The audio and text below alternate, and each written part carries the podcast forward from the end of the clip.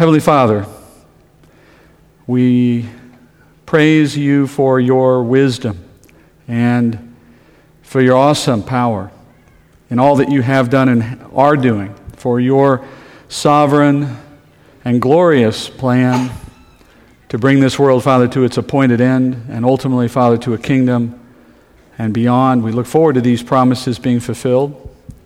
We call for them to be fulfilled soon, Father. We ask for that. We also ask, Father, that we be ready when that day comes, ready by our knowledge of your word and the way it has transformed us and prepared us to serve you better in that day to come. Help us, Father, to use these days we have now in preparation to the most that we can, for the best outcome we can. That we would be uh, servants who have taken seriously the call to prepare our hearts. And Lord, I ask for this uh, night to be one of those opportunities uh, a chance for us, Father, to hear and learn things that are important to you, for you wrote them and you gave them to us, and you did it for our benefit. We ask, Lord, that we'd understand them better tonight, and that we would see an immediate and obvious way that we can put them to work in our lives. I pray this, Father, and ask these things in Jesus' name. Amen. Last week when we were here, uh, we just got into chapter 7, and then we just stopped. We're almost right in the middle of something. And it was the moment that God was speaking to the prophet Nathan in David's day, and he was giving Nathan an important promise that Nathan was to turn and give to David. Earlier in that chapter, David had suggested to the prophet that maybe he should build a house for the Lord in Jerusalem. And in effect, he was proposing to build a temple. The Lord had never had one eh, at this, to this point in history. He had had a tent tabernacle in which he housed the ark and the various other pieces of furniture that make up the tabernacle. And David, sitting in a very impressive palace of cedar and, and riches of various kinds, near the end of his life at this point, uh, as this story is time, near the end of his life, he sits around, looks at his impressive home, and he, he feels a little self conscious. And although his heart was in the right place, he more or less uh, decides that God must have something at least as good as I do, if for no other reason, but so that he doesn't feel out of place in his opulence. But as we've learned already in the study, good intentions are not an excuse for disobedience. So in this case, David was acting disobediently because he was acting in ignorance of God's plan for both the temple and for the people of Israel and for himself for that matter. So the Lord sends David a word through the prophet Nathan, and that word is sent to correct David on his assumptions and direct David a little bit, and also tell David what the plan is with respect to the temple and what God plans to do for his people. We're going to reread part of what we did last week, just to get the context again, I'm going to start reading again at verse 4. This is where the Lord is speaking to Nathan.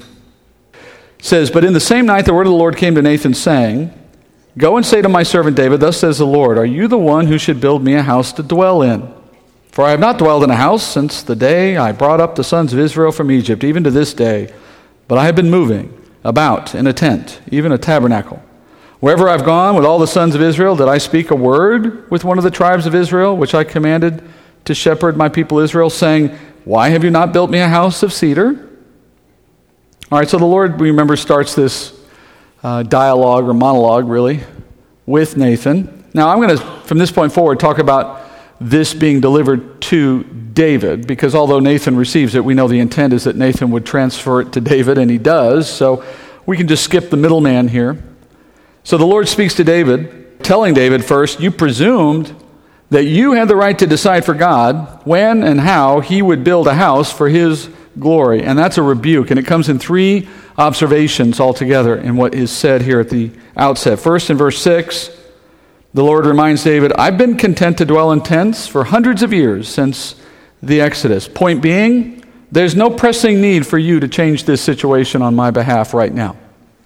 In fact, the only reason David had for improving God's lifestyle was because David felt guilty over his own lavish lifestyle.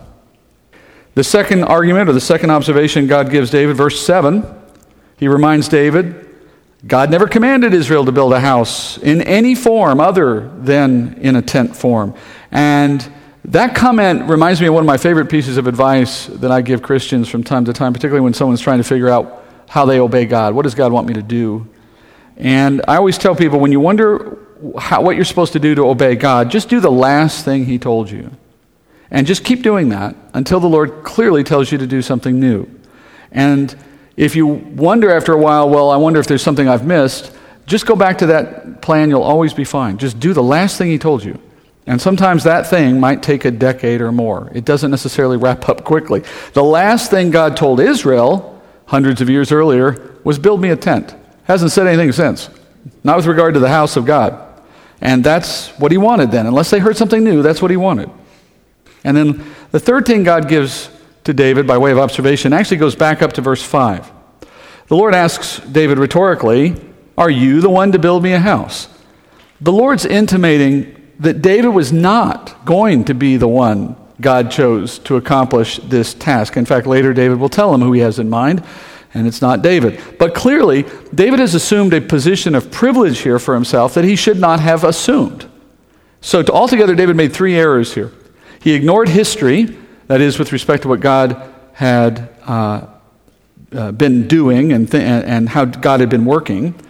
Number two, he acted without any direction from God. And third, he presumed too much for himself.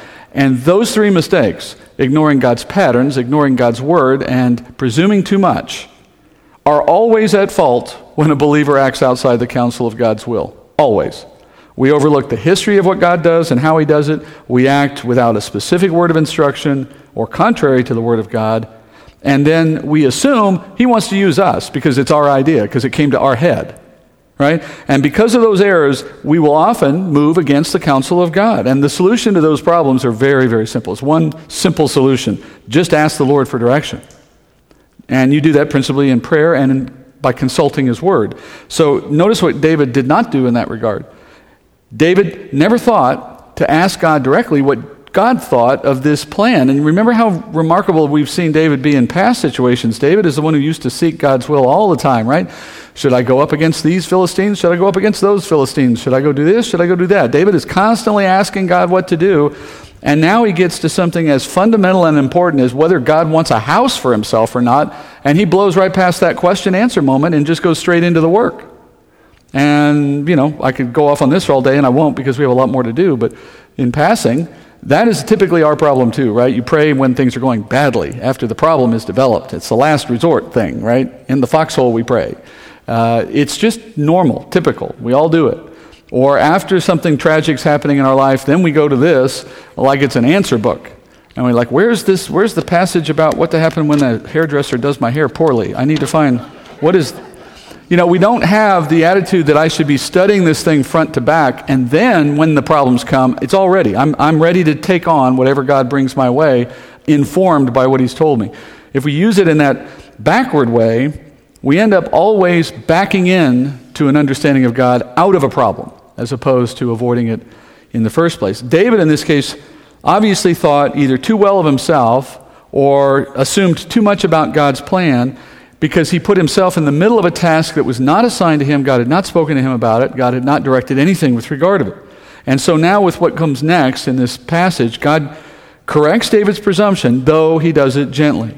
Verse 8 Now, therefore, thus you shall say to my servant David, Thus says the Lord of hosts, I took you from the pasture, from following the sheep, to be ruler over my people Israel. I have been with you wherever you've gone, I've cut off all your enemies from before you and I will make you a great name, like the names of the great men who are on earth.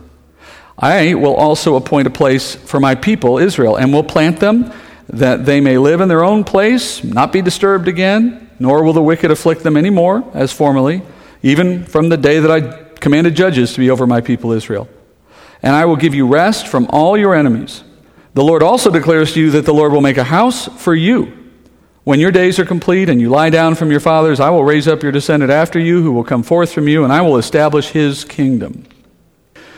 So, in this passage, the Lord now moves to making promises to David, first reminding him of some things he's done in the past, and then moving to promises. The promises are called collectively the Davidic covenant, and we'll cover that tonight, looking at it in detail. But starting with the reminders, all of this is directed at reminding David of his importance. And I feel like this is a very light touch on God's part to deal with David's presumption by a mix of correction and encouragement. So he starts by reminding David, Look, I took you as a boy from a pasture. You were literally shepherding, and I made you a king and a shepherd over my people. And in verse 9, he goes on to say, I've been with you with, through everything, through everything you've gone through. Remember, this is at the end of David's life, so not only the time that he was with Saul and then in the desert, but now near the end of 40 years of ruling. And he says, In that time, I've cut off all your enemies. And more than that, I'm going to make your name great. In fact, I'm going to make your name so great it's going to be counted among the greatest men who've ever lived on earth. And that has certainly been fulfilled. You know, there are people who can tell you all about David, or at least something about David, and they've never opened a Bible. There is no leader of Israel, in fact, that is held in higher regard in all of history than David, even after all these years. So clearly that was fulfilled. And in all of this, what the Lord is saying to David, in my words, is even though you're not going to be the guy to build my temple, you've still got an important role. You're still an important person. Don't worry. You don't have to do it all, David. You can do lots of great things, and I can still do other things without you. That's a, another reminder that most of us could use. In fact, David's greatness will uh, supersede the construction of the temple. That is to say, David will be known for greater things than even the construction of the temple in, his, in uh, the days that follow. Because David and his line are going to be key to God fulfilling his promises to the people of Israel and to the world at large concerning the Messiah and the kingdom. And those things have far greater ramifications than who gets to build the house in David's day, right? Who gets to build the temple. In verse 10, the Lord begins to lay out that plan. Here are the specific promises that he is going to tell David are now to be his, and uh, some of these promises are repeating, or you could say elaborating, on earlier promises that God gave other men before David. And there are some new promises as well added on. So, first, the Lord says he will appoint a place for his people to be planted, which is a way of saying they'll have a land of their own where they will dwell in perpetuity. There'll be no removal of that land after they get there, and that they'll do it in peace. Now, this is an elaboration on an earlier promise, a continuation of a promise God gave to Abraham and his descendants in the Abrahamic covenant. This goes back to Genesis. Genesis 26 is one, there's several places you can see it. I'm going to pick the one in which he reiterates this to one of uh, Abraham's descendants, to Jacob. And he says this Sojourn in this land 26 3 Sojourn in this land, and I will be with you and bless you. For to you and to your descendants I will give all these lands, and I will establish the oath which I swore to your father Abraham. I will multiply your descendants as the stars of heaven, and I will give your descendants all these lands, and by your descendants all the nations of the earth shall be blessed. We call that the Abrahamic promise. There's several different versions of it in the sense of where it's spoken Genesis 12, Genesis 15, Genesis 22, here again. But in all cases, it's the same promise. God promised Abraham, later Isaac, later, later Jacob, and their descendants that they would have a land, uh, an inheritance of their own. And later they find out that's in the land of Canaan.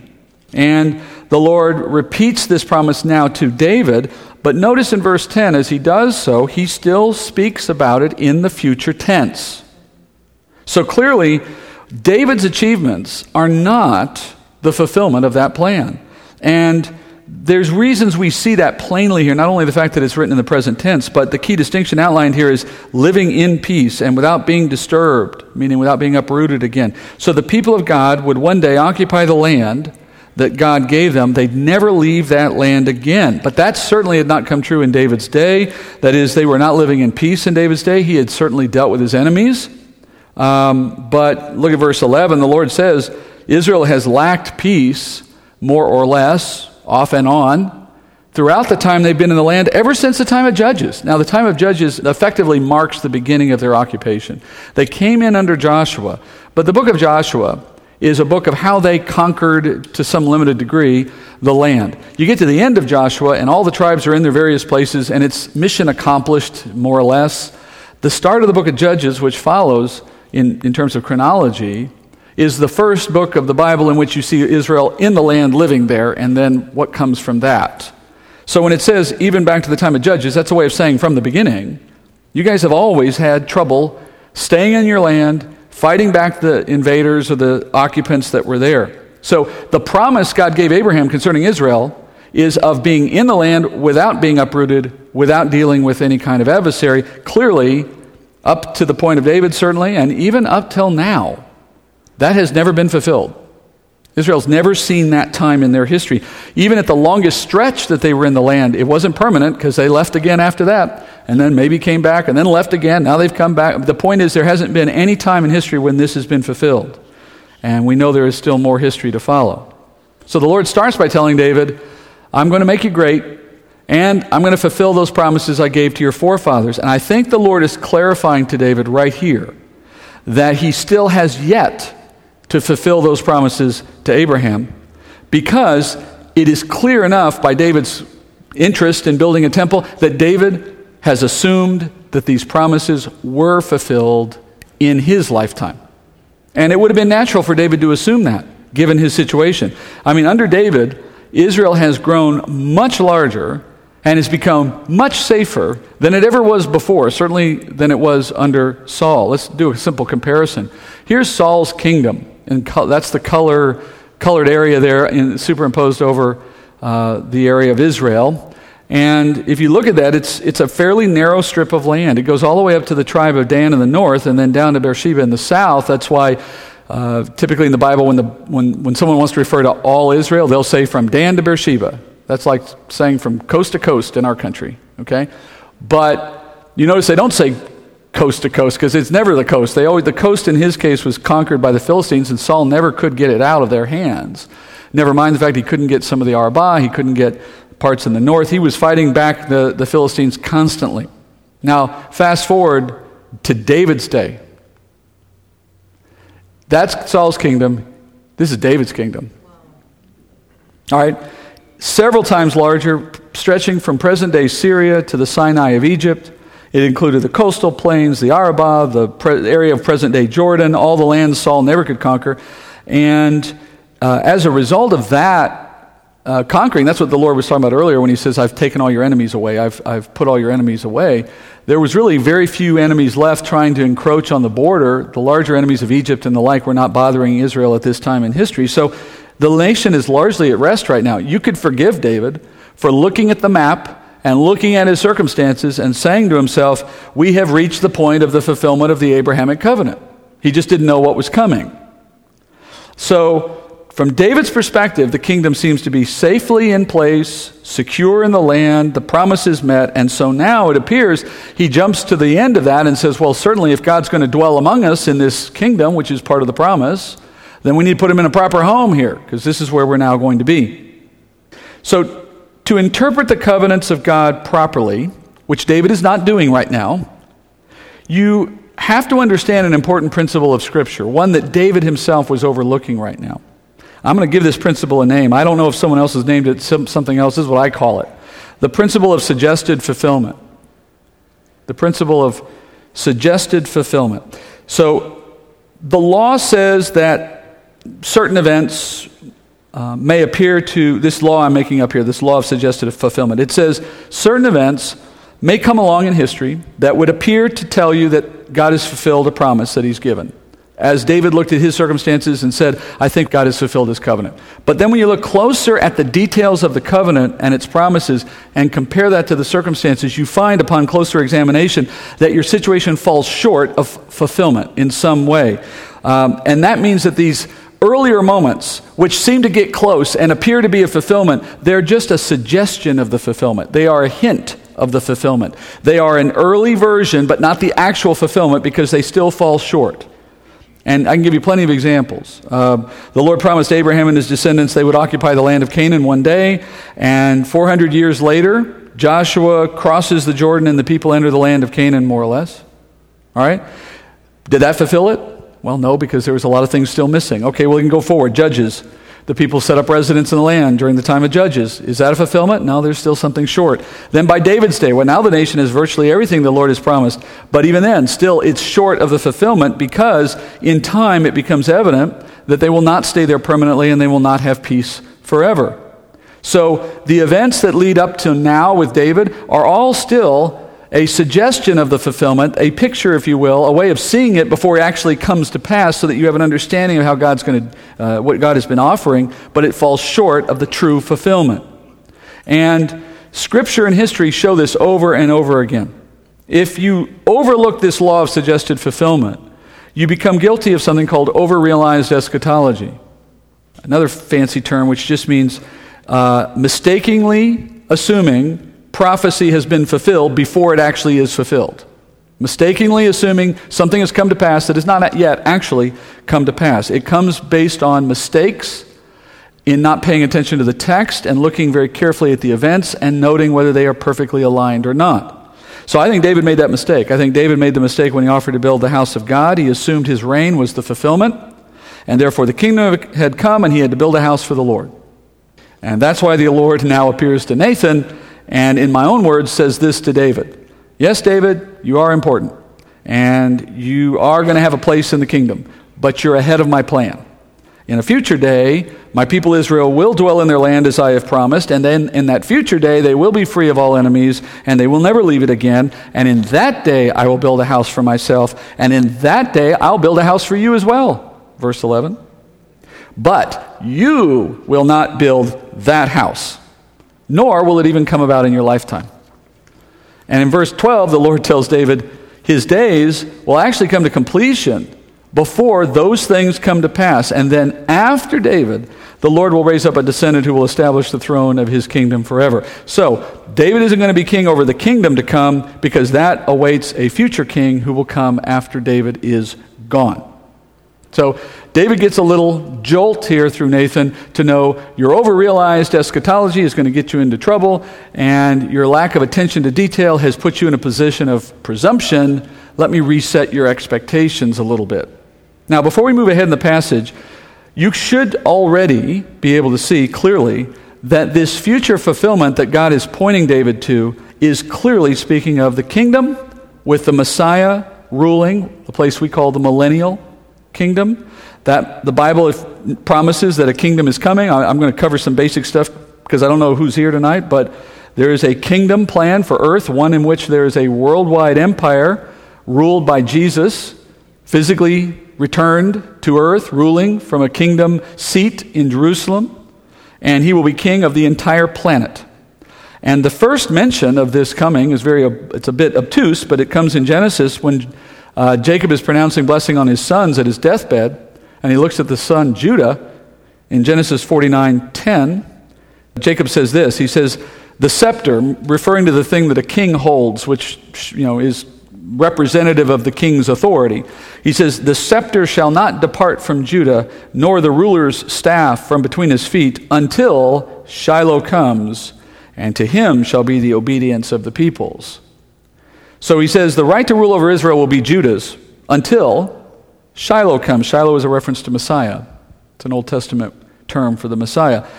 And then when uh, Shiloh comes, when Messiah comes, then it says, To him shall be the obedience of all nations. And that's a reference to the kingdom. So when the Messiah comes to rule, he, it will no longer be Judah's tribal authority that rules. It'll be this one Messiah who rules, and all nations, not just Israel, will be under his authority. That's an allusion or a reference to the kingdom to come.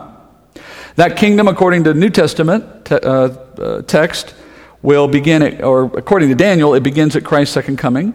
According to Revelation 20, it lasts a thousand years. And a well known passage in Isaiah describes this kingdom in ways that line up with what God is telling David right now. In Isaiah 2, verse 2, Isaiah says, It will come about in the last days the mountain of the house of the Lord will be established as the chief of the mountains, and it will be raised above the hills, and all the nations will stream to it. And many people will come and say, Come, let us go up to the mountain of the Lord, to the house of the God of Jacob, that he may teach us concerning his ways, and that we may walk in his paths. For the law will go forth from Zion, and the word of the Lord from Jerusalem. And he will judge between the nations, and he will render decisions for many peoples. They will hammer their swords into plowshares, and their spears into pruning hooks. Nation will not lift up sword against nation, and never again will they learn war. All right, you see in that passage several elements of what David has been told will come when the future is ready for a kingdom and for a temple. First, he describes the place. Israel will be the ruling center of the world, seated, on top of a mountain higher than any other mountain on earth. In the time of the kingdom, the highest mountain on earth will be in Jerusalem. And on top of that will be the house of God, where God will dwell and he will rule the world. The world will stream to him, seeking his counsel and his glory. And that matches what David heard in 2 Samuel 7:10. And then in, uh, at the end there he says the nations will not rise up against one another. There'll be no more war anymore. That corresponds to what David heard when God said there'd be peace in the land for his people. And then if I go to Isaiah 11, you get a few more details. Isaiah 11:10. Then in that day the nations will resort to the root of Jesse, who will stand as a signal for the peoples, and his resting place will be glorious. Then it will happen on that day that the Lord will again recover the second time with his hand the remnant of his people, who will remain from Assyria, Egypt, Pathros, Cush, Elam, Shinar, Hamath, and from the islands of the sea. And he will lift up a standard for the nations and assemble the banished ones of Israel, and will gather the dispersed of Judah from the four corners of the earth. And then the jealousy of Ephraim will depart, and those who harass Judah will be cut off, and Ephraim will not be jealous of Judah, and Judah will not harass Ephraim. So, I love the start of that, that the world will look up to the root of Jesse, which, of course, Jesse is the father of David, and then David then being the, the one uh, that whose line brings Jesus. So the root, the one who comes from Jesse, will rule from a glorious place in Israel, and at that time the Lord will recover or regather his people in the land, which implies they were scattered. Now think about that for a minute. At the time of the Messiah's arrival, the people will have been scattered and then they'll be brought back. That would tell David and anyone who is listening that these earlier moments of gathering were not permanent and therefore are not fulfilling, fulfilling the Abrahamic covenant. They're just a temporary step on the path. So in the kingdom, God is saying through Isaiah, through what we read in Genesis, certainly with what we're seeing now in 2 Samuel, the kingdom and all that God has promised through the covenants given to Abraham and later, the kingdom is where all of that is fulfilled. Israel will finally, in the kingdom, receive what it has been promised the land, the peace, and now he hears a king and a house. All of that is waiting for the kingdom. Anything that comes along before that time is according to the law of suggested fulfillment. It is a temporary, appearance like fulfillment, but not the actual fulfillment. And notice in verse 11, I love this line when David hears the Lord say, I'm going to provide a house for you. So remember how the conversation got started? David offered to build a house for the Lord. Now David, David's hearing the, the Lord saying, I'm going to build a house for you. And here's what you need to hear him saying there. The Lord is saying, I will do the work to bring about a kingdom. I will do the work to bring about a home for my people Israel. I will do the work to establish all that the kingdom will have in it. You're not going to do that work, David. You don't bring the kingdom into existence. You're not the one who can fulfill my promises. You're not going to build me a house. I'm going to build you a house. You rest in my work. You don't work your own way in. And although David's intent wasn't in that direction necessarily, it did come out of a heart of pride. It did come out of a thought that he needed to do something for God. Does that ring any bells? Anybody here feel like they got to do something for God and then you get what God is going to give you? Like there's a quid pro quo, a bargain in, in some kind that has to be done? God never works that way. There has never been one act of God ever in response to the act of a human being, period. Never once. Only at best the appearance of such. That is, God chose to do his work in some way connected to a human action to teach a lesson. But God's immutable will has never been subjected to man's will or man's actions or thoughts ever under any circumstances. God does what God will do and has planned to do from the foundations of the earth. Nothing in his creation changes him who made the creation. And so when you look at God talking to David here, he's correcting David's presumption to think that they are on some kind of equal playing ground where David does some things for God and God does some things for David and we'll work on this together and I got an idea. What do you think God? That that is a natural human way of thinking about relationships. It is not appropriate when applied to the sovereign creator of the universe. So God alone fulfills his promises. God alone does it, based on his own might, his own power, in his own timing, according to his own plan, and we merely receive the blessing of that. Remember, the covenant God gave Abraham was a suzerainty covenant. That's a term referring to a covenant that is a grant from a greater to a lesser.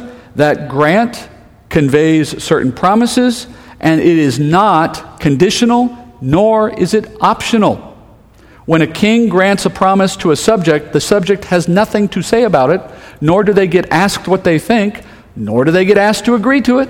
It happens. In fact, when God granted all the promises to Abraham in the Abrahamic covenant, he put Abraham to sleep when they initiated the covenant just to make the point Abraham had nothing to say about it, nothing to do with it, didn't you know, agree or disagree. He just got it. That's what a suzerainty covenant is. In contrast to a parity covenant, which, for example, the Old Covenant is a parity covenant, two sides making agreements together. But in the case of the Abrahamic covenant, God said, Abraham, I'm going to do this. Done. And the covenant God is making with David here, guess what kind it is as well? It's also a suzerainty covenant. You can see that because God never asks the question, never gives David any options. There's no if, ands, or buts. The condition, the, the promise is unconditional. By the way, the new covenant, suzerainty. So David isn't asked to accept or agree because God decrees it unilaterally. Moreover, David has no obligations under this covenant. And in fact, the Lord is actually emphasizing to David, there's nothing you can do. I'll build you a house. So the Lord does everything here. Now, up to this point in the text, you can clearly see that the Lord has been uh, addressing the fulfillment of the Abrahamic covenant through what he's going to do in David's line and the details he's giving David here, which expound on what he gave to Abraham, are called the Davidic covenant. But the Davidic covenant couldn't stand on its own. It, it doesn't exist except that it is part of what God started with the Abrahamic covenant. So, a way of referring to them is to say that the David, Davidic covenant is organically rooted in the Abrahamic covenant. Because the first one gave need for the second one. The second one is how God fulfills the first one. Okay? Similarly, the new covenant is organically rooted in the Davidic covenant and in the Abrahamic covenant. Because what God is doing through the new covenant is itself the further fulfillment of what God has said in those earlier covenants.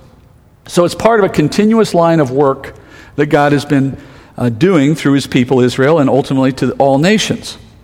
All right, so up to this point, we see God working in that way. But all of that that I just gave you was background on the main part of the Davidic covenant. And the main part now are new promises, new additions, an expansion of what God has said before that was not said to anyone prior to this moment. Again, still part of the same progression that began with Abraham, but now we're going to see that God has got some new things planned that were always in the plan. We just didn't hear about them until now. All right? These new promises refer to David's specific contribution to the kingdom. Verse 13. The Lord says, speaking still about this future king, He shall build a house for my name, and I will establish the throne of his kingdom forever. I will be a father to him, and he will be a son to me. When he commits iniquity, I will correct him with the rod of men and the strokes of the sons of men. But my loving kindness shall not depart from him, as I took it away from Saul, whom I removed from before you. Your house and your kingdom shall endure before me forever. Your throne shall be established forever. All right, so in verse 13, the Lord says, This future descendant of David, this king that gets to do what David wishes he could do, will build a house for God, and God will establish his throne of his kingdom forever. Now, given what you've just studied with me up to this point, you would read that verse and you would naturally refer, oh, that's to Jesus. Jesus builds the temple in the kingdom.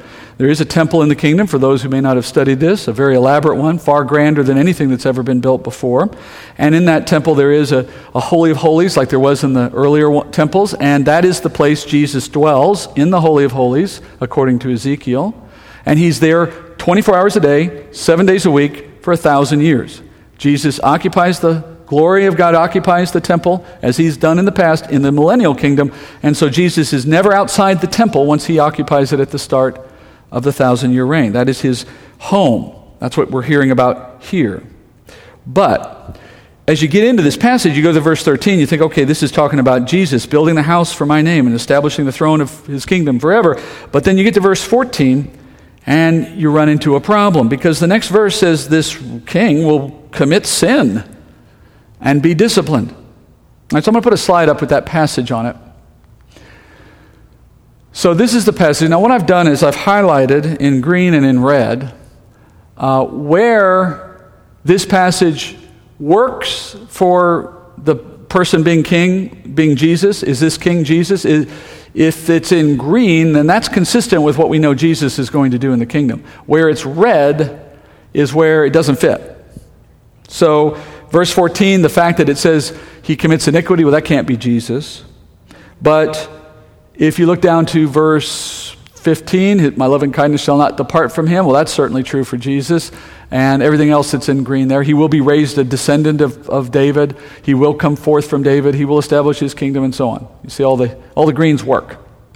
All right, so since we know Jesus commits no sin, this problem in verse 14 has led many scholars to conclude well, the text switches at verse 14 to talking not about Jesus, but about Solomon, about Solomon's kingdom. Solomon, as you know, did come forth from David, and he built the first temple after David.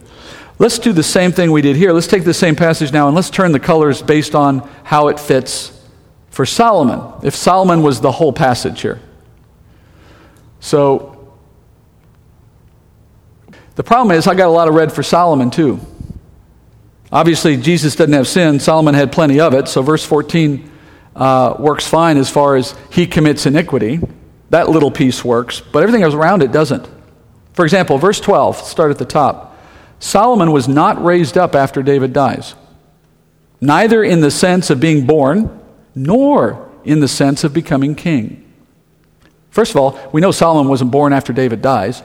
Remember, this phrase says, when your days are complete and when you lie down with the fathers. So the premise here is, after you're dead, David, these things will happen.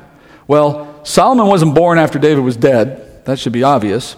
He's, in fact, a grown man by the time this is being given to David through Nathan. But some would say, well, he just means you'll be raised up as king after you die. That's not true either. Solomon was installed as king before David died. In 1 Kings 1 32, we read this Then King David said, Call to me Zadok the prince, Nathan the prophet, and Benaiah the son of Jehoiada and they came into the king's presence. And the king said to them, Take with you the servants of your Lord, and have my son Solomon ride on my own mule, and bring him down to Gihon. Let Zadok the priest and Nathan the prophet anoint him there as king over Israel, and blow the trumpet, and say, Long live King Solomon. Then you shall come up after him, and he shall come up and sit on my throne, and be king in my place, for I have appointed him to be ruler over Israel and Judah. Now, as a little aside before we come back into this and finish it, look how easily you can fall prey to the law of suggested fulfillment.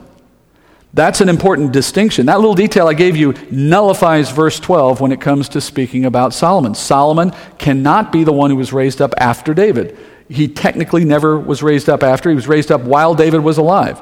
You might think, oh, that's kind of a small difference. It's those kind of differences that lead you down the wrong path. Like a ship leaving the dock with one degree of error in the heading at first, it feels totally insignificant. Come back in a week and you're way off course. And that's what we do when we get into the text and not follow it clear, carefully enough. So Solomon cannot be the one that is referenced in verse 12, but Jesus can, because Jesus clearly is the descendant raised up after David. And going down the list further, verse 13, we're told here that this king will have a kingdom that will last forever. Well, certainly Solomon's kingdom did not last forever. Solomon's throne didn't even last one generation after he died, split into two kingdoms. So only Jesus' throne goes on forever. And verse 14, the Lord says he will be a father to this future king, and this future king will be called son to God. Nowhere in the Bible does God ever call Solomon his son, nor does Solomon ever call God his father. Only Jesus has ever called God father and set the precedent for us to do so after him. Finally, although Solomon certainly had sin, the Bible never reports in verse 14, the Bible never reports that Solomon was corrected by God by people beating him with rods. No one ever beat Solomon. He was king. So it's a nonsensical statement if it applies to Solomon. Never was Solomon corrected with the rod of men or the strokes of the sons of men. Though, yes, he had sin, but that doesn't solve the problem. The rest of the verse doesn't say anything that makes any sense. On the other hand, Jesus was struck with rods. Jesus suffered the strokes of the sons of men. So that leads us actually to the solution to our dilemma, and that is this. I think the translation we have in English for verse 14 has missed the nuance of the Hebrew and the context. And I'm going to give you a more literal rendering of the Hebrew in chapter uh, 7, verse 14 this way. Let's put it on the screen. I'm changing the words now on this page to show you what it would look like in a better rendering of verse 14. Because of sins committed, I will chasten him with the rod of men and with the wounds of the sons of men. So God the Father says this future king, whom he calls his son, will be chastened with the rods of men and bear the wounds of the sons of men because of sins committed. Not his sins committed, because there is no pronoun in the Hebrew. There is no subject in, the pro, in, the, in that sentence. Only the verb is there because of the commitment of sin. Now, you can assume it's talking about the king's sin. That would be one way to do it, but you can also look at it as a, uh, as a infinitive, a, not a specific sin of the subject, but of a sin that's un, uh, not attached to any specific subject. And guess what you get when you render it that way? You get an almost perfect representation of what Isaiah 53 5 says. He was pierced through for our transgressions, that's the wound, right? He was crushed for our iniquities, chastened for our well being fell on him. He was scourged, uh, by his scourging we are healed. So let me submit to you that the Lord is revealing in this passage that his future kingdom comes because there is a king willing to take the penalty of sin upon himself. Obviously, neither David nor Solomon could qualify to do that. And the father, on the other hand, did subject his son to that penalty. And in verse 15, back to the passage we just looked at a minute ago, his loving kindness does not depart from him. So, despite having, and you put those two together, I'll back up here a couple of slides to this one here. Now, verse 15 makes a lot more sense. If you think about the, this passage in reference to Solomon, for example, in verse 14, it, st- it suddenly just goes off the rails. I'll be a father to him. He'll be a son to me. Okay, that much works. You know, it's kind of building on what he's been saying. And then all of a sudden he says, Oh, but when he commits sin, I'm going to beat him. Why is that in this passage? I mean, the fact that God disciplines his children however he does it, that's not news. Why would that be in this passage talking about a king to come? And then after that he says, but my loving but even though I'm going to discipline him, but my loving kindness will not depart from him. Well, that's not news. We didn't think God's loving kindness went away just because he disciplines us. But it would make sense in the case of Jesus. That is, I will take a son, I will chasten him with the rod, but not because of his own sin. My loving kindness will not depart from him as I took it away from Saul. That last reference to Saul is a way of God reassuring David that his dynasty will not end like Saul's dynasty ended. So, if we say, well, let me back up. So, the Lord, let me just recap because I don't want anybody to be confused. I'm, I'm giving you something you may not have heard before. I may be wrong, but I believe this is a more accurate view of the text. It fits everything, it's consistent with other texts. So now, with that change, you have the entire passage fitting Jesus perfectly. The whole thing's been about Jesus from the beginning. And it's God confirming to David what you think is happening now will not happen until a future king comes, the Messiah specifically, and in his kingdom you get all these things, but not until then. And that's the key here. This entire passage has been an elaboration on the fulfillment of the Abrahamic covenant. That's where it started. That's been the whole thrust. So if you say any part of this is talking about Solomon, you're also saying that the Abrahamic covenant is being fulfilled in Solomon's time. Because that's what's being said here. That God is doing what he promised in these ways through this king. So here again, you're forgetting the law of suggested fulfillment and you get to an overrealized eschatology. And this passage is speaking about the future. Look at the New Testament and you get a confirmation of this in Luke's gospel, Luke 131, when the angel's talking about what Jesus is going to accomplish, and he speaks to Mary, he says, Behold, you will conceive in your womb and bear a son, and you shall name him Jesus. He will be great, and he will be called the Son of the Most High, and the Lord God will give him the throne of his father David, and he will reign over the house of Jacob forever, and his kingdom will have no end. When did that happen? It's not happened yet. Here again, the kingdom is when that happens. So, in the meantime, Solomon's kingdom, which comes after David, and the temple that Solomon builds after David are not the fulfillment of this promise. But they are earlier events that suggest the ultimate fulfillment. In other words, here we have another example of the law of suggested fulfillment. When Solomon goes out and builds the temple, it's a suggested fulfillment of what God will do in the kingdom. He is doing in a smaller way what we know is promised in a larger way. The fact that it's David's first son after the David's kingdom is e- what makes it easy to confuse the two because it looks like this is being fulfilled, but it just can't be. Notice in verse 16, the Lord sums up, this is moving past this now. The Lord sums up everything he's spoken to David by saying, Your house and your kingdom and your throne shall endure forever. And that is the essence of the Davidic covenant. The three part promise that says David's dynasty is permanent. Unlike Saul, whose dynasty came and went, David's dynasty never ends. His descendants will occupy the throne forever, but we see that come in gaps, and only when Jesus finally comes and gets the throne for good is it finally fulfilled. But the permanence of that dynasty is not based on David, it's not based on Solomon, it's based on Christ's longevity. Jesus being a descendant of David.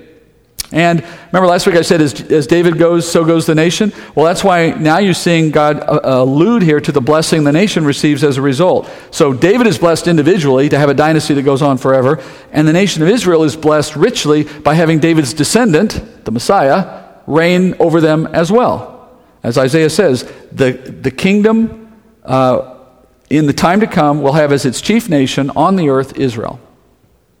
All right, so we wait for that promise to be fulfilled. In the meantime, what has God done now by revealing this to David? He is explaining to David why David needs to be patient. Being patient to see the promises that God is going to fulfill in a future day and to be able to accept that in his current day. This is a huge issue for the church now, I think. Not David's particular concern, but in general, the idea that we can advance the plan of God in our own life to get what we want now instead of when it comes in the kingdom. That we can have, you know, heaven now in some form. It's the root of most of the false teaching you see with regard to things like the prosperity gospel or the healing gospels. That is this idea that God doesn't want us to be without what we want, and He's promised to give us glorious things. And the, the presumption is, well, that promise will be fulfilled now. That is overrealized eschatology, and it's being manipulated by people who have an intent to deceive you for their own financial gain. So they've taken things out of context, told you that God meant for you to have it now, which is not the fact. The fact is, it's a waiting game for us and always has been. And the Bible always points believers back to the patriarchs who received these original promises in the form of the Abrahamic covenant as our examples of patience. They, like David, heard that great things were coming for them and for their descendants, but they also knew, as David has now learned, that those promises would not be fulfilled in their lifetimes. In the book of Hebrews, we're told this that Abraham and his sons, Isaac and Jacob, lived intentionally as nomads. And if you think that they were nomads all ways, and that's just who they were, and that's what everyone did back then, you're not reading the Bible very carefully.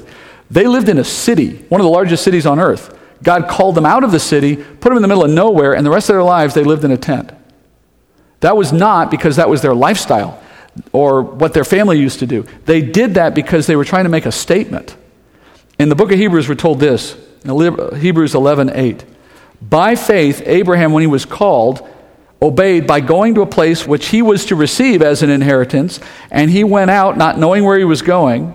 And by, listen, by faith he lived as an alien in the land of promise, as in a foreign land, dwelling in tents with Isaac and Jacob, fellow heirs of the same promise.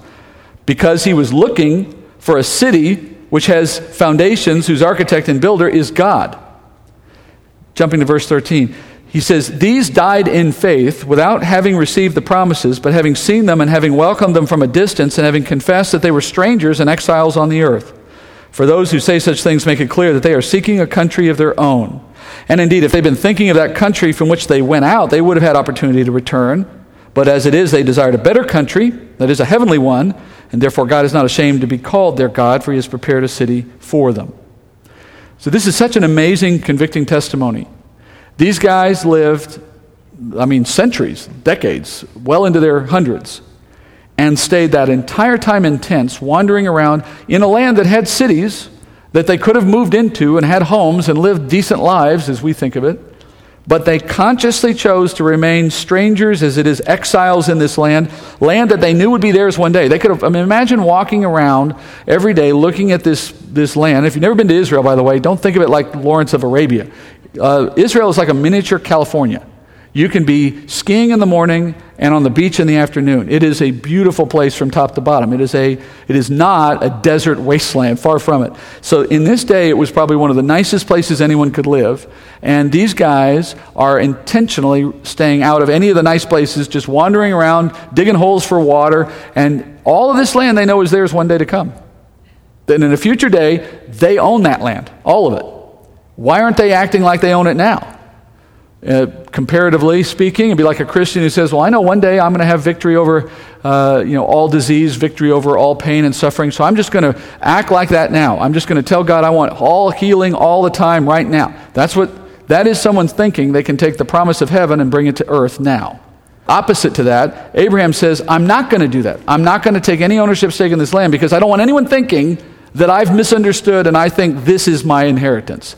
This is not my inheritance. My inheritance comes thousands of years later after I die. I'll come back and get it when God gives it to me. Meanwhile, to make it clear that I don't think this is my country, I'm going to live as if it's not, which is the basic call on the Christian's life, right?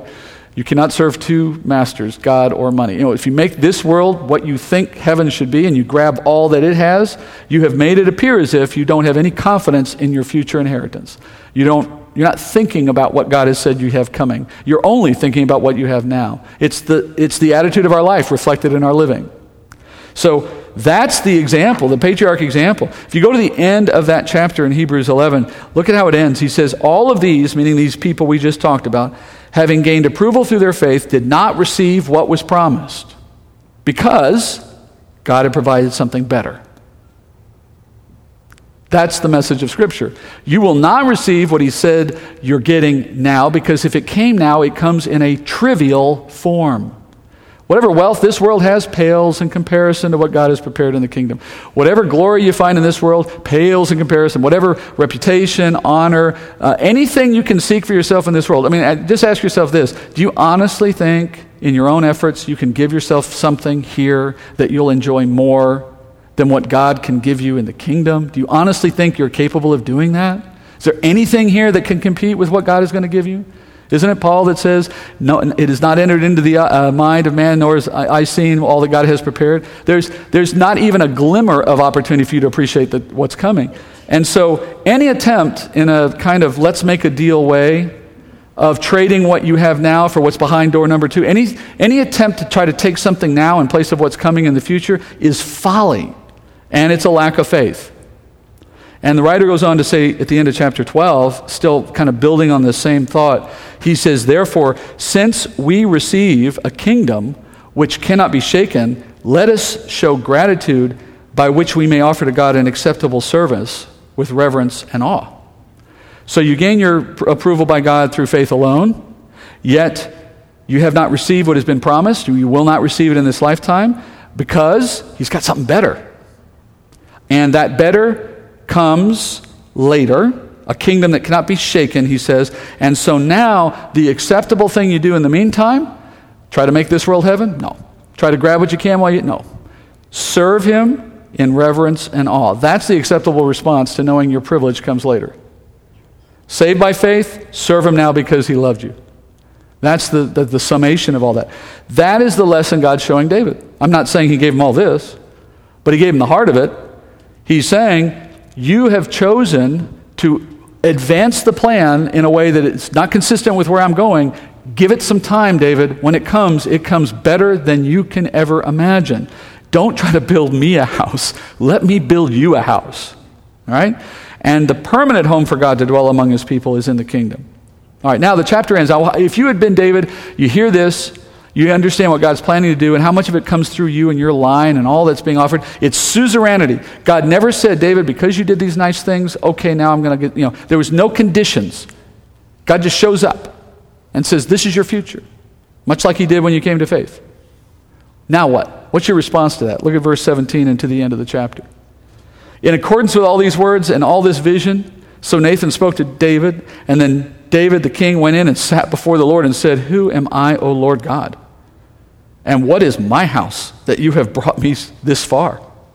And, and yet this was insignificant in your eyes, O Lord God, for you have spoken also of the house of your servant concerning the distant future. And this is the custom of man, O Lord God. Again, what more can David say to you? For you know your servant, O Lord God. For, for the sake of your word and according to your own heart, you have done all this greatness to let your servant know. For this reason, you are great, O Lord God, for there is none like you, and there is no God besides you, according to all that we have heard with our ears. And what one nation on earth is like your people Israel, whom God went to redeem for himself as a people, and to make a name for himself, and to do a great thing for you, and awesome things for your land before your people whom you've redeemed for yourself from Egypt, from nations and their gods. For you have established for yourself your people Israel as your own people forever, and you, O Lord, have become their God. Now, therefore, O Lord God, the word that you have spoken concerning your servant and his house, confirm it forever, and do as you have spoken, that your name may be magnified forever by saying, The Lord of hosts is God over Israel, and may the house of your servant David be established before you. For you, O Lord of hosts, the God of Israel, have made a revelation to your servant, saying, I will build you a house. Therefore, your servant has found courage to pray this prayer to you. Now, O Lord God, you are God, and your words are truth, and you have promised this good thing to your servant. And now, therefore, may it please you to bless the house of your servant, that it may continue forever before you. For you, O Lord God, have spoken, and with your blessing may the house of your servant be blessed forever. You kind of get the sense David is just kind of just bubbling over and just babbling at this point, right? It's like when people pray in small groups, Dear Lord, dear Lord, dear Lord, and every other word is Dear Lord, Father, dear Lord, Father, dear Father. It's just this way of just heart expression without any understanding of what to say, but it's, you just got to get it out. And that's what's happening here. Let's look at it just briefly as we finish. Because it's, it's, it's really what it appears to be David's response to, Lord's, to the Lord's revelation. And it's exactly as you might expect and hope it would be, given what was re- revealed here. He is astonished at God's grace, and he is humble over God's choice. David says, Who am I? Who is my family that you would bring me this far? That, in my experience, is the first and always the right response to someone who recognizes they've received God's grace and, and in God's sovereign choice. When you realize God made a choice and brought you into His grace and you had nothing to say about it nor any reason to receive it or deserve it, your first response is, Why me, Lord? Why me? How come me? And you know the answer to that? There is no answer to that. That's the definition of grace unmerited favor. Stop looking for how you merited it, it's not there. When you realize God, God, chose you to be part of the family of God for no reason except His grace, it just leaves you in awe. That's where it all starts. Secondly, David says wonderful things that God did for, for him and his family, but he says those wonderful things, I love this line. He says they're insignificant in comparison to what? In comparison to his having received God's revelation of future things. That, in my experience, is the proper second response. That is, you naturally start by giving thanks to God for all the blessings He's given you and all the things He's promised you. Oh, this is amazing, God. Thank you. Who am I? And then the next thing that you should kind of say out of your mouth is, but beyond all that, thank you for your word. You know, you, and I think some Christians kind of struggle to understand this truth, but the longer you walk with Jesus, the more it makes sense to you. That is, in the early stages of your walk, the Bible, okay, you know, it's, yeah, it's good, and pastors know it, and, you know, sometimes I read it, but, oh, I get the joy of the Lord in worship, or I get the joy of the Lord in this event or that event, and we're kind of pumped up for God, pumped up for Jesus, and that's good. You can build on that. But that doesn't last. That is, that emotional response can come and go depending on the seasons of your life. But the rock, this doesn't fade. The world passes away. This doesn't go away. And as you di- invest yourself in this, you come to realize, man, this is the greatest gift he's given me. There's nothing like this. Everybody else comes and goes. Everything else comes and goes. Riches, you know, read Ecclesiastes if you want to know what that's like, what Solomon thinks. This never changes. And you can base your life in this. And when you have heard from God in a way like you can through the Word of God, you realize that's what you needed more than anything else you possess. And verse 20, David just says, It's left me speechless because you know my heart. So every mouth is shut in the presence of God, and everyone feels the blessing of the Word of God in time. It just takes time.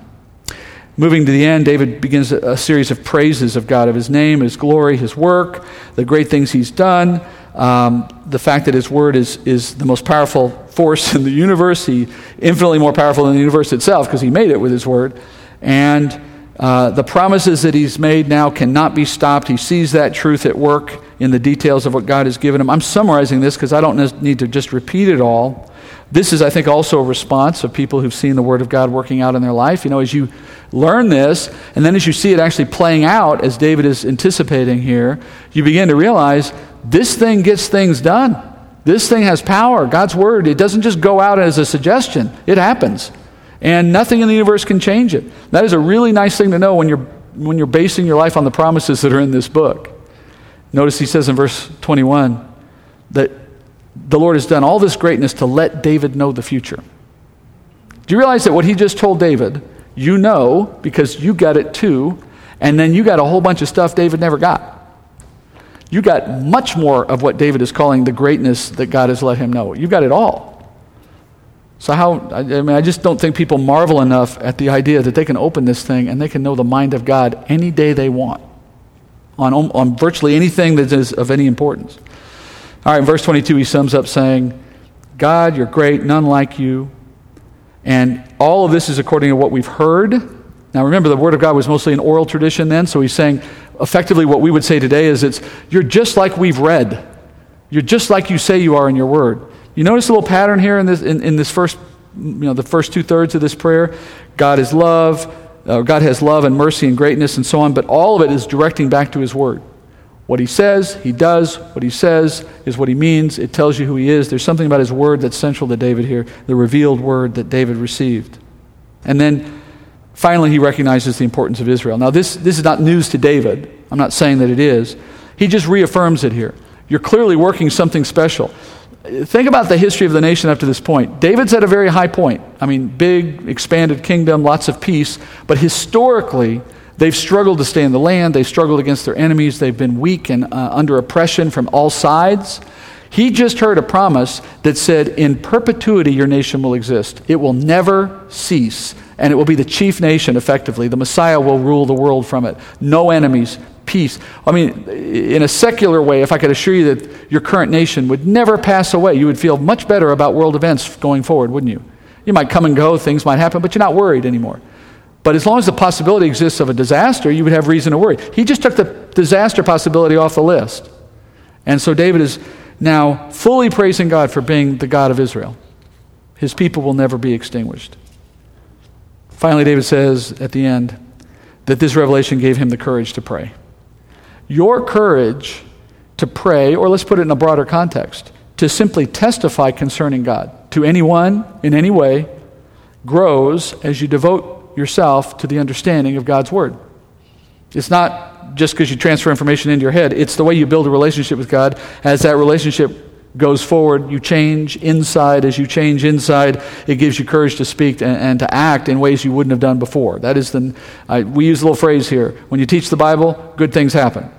And it's not because I figure out what you need and I put it in the sermon, or even that we read something that relates to something in your life on that day. It just has a supernatural effect, building effect over time. You teach and learn the Bible, good things happen over time. And David's experiencing this here in a very fundamental way. And he now rests in those promises. That's the effect you're seeing here. A man who was stirred up to do something in the beginning, uh, maybe out of guilt, maybe out of self consciousness in his luxury home, whatever his motivation, he's now in a completely different state of mind. He's ready to just rest in the promises of God, knowing he's got it, there's a plan, it's all going to work out, not going to be up to me anymore. I can just let God handle it. Resting in the Word of God. Have you ever heard anybody say that? Just rest in the Word. I'm resting in the Word. If you ever thought they were talking about feeling drowsy maybe when they read the Bible, I mean, that can happen too, but that's not what that's saying. I once shared a plane flight with uh, Henry Blackaby. I don't know if you guys know who he is. He wrote a, a Bible study called Experiencing God. And we were, he was sitting next to me, uh, and uh, I didn't recognize him when I first sat down. So we passed most of that flight in silence, and it was at night. I, was, I, I took out my Bible, started reading it, that, uh, on that particular flight. And I soon fell asleep because it was, it was late in the day. And so as we're preparing to land, and I wake up, I finally recognize that this guy was Blackaby. And I introduced myself and I apologized for not speaking up earlier. And he, he, I always remember his response. He said, Oh, it's all right. I can see you were resting in the Lord. So that is not what we're talking about. Uh, Truly resting just means truly relying on what you've learned and depending on it and letting the, letting the urgency or the need to fix something or change something or bring something to pass that's already been promised, well, just let God take care of it. He's going to get it done in His timing. It's a nice weight off the shoulder of someone who thinks they got to fix the world or fix their family or fix their spouse. They can just let God work on that and they just devote themselves to what the Bible has given them to do, knowing it's the rock. Okay, that's where we're going to end tonight. Let's come back next week, chapter 8. Meanwhile, we'll finish with prayer and get into any Q&A that you guys have for me tonight. And uh, go to about 8.30. Let's pray. We, Father, we thank you, as David did, for your word. We acknowledge, Lord God, as he did, that you are great in all ways. Your word is powerful and able to do all that you command through it. And that you have promised us great things by your mercy and grace alone. And we are thankful, Father, beyond measure, to have been included in the plan of God by your grace. We thank you for the revelation of your word and what you gave to David that we have learned tonight to see how cl- carefully you have planned for this kingdom to come and all that it will contain for our sake, how glorious it will be, how much we long to see it, and we know one day we will, and probably sooner than we imagine. And we thank you, Father, that it is coming and will come, and we ask, Father, that you would grant us all the courage we need to testify and to serve in the meantime, Father knowing what has been provided, what is coming for us. And we pray this in Jesus' name. Amen.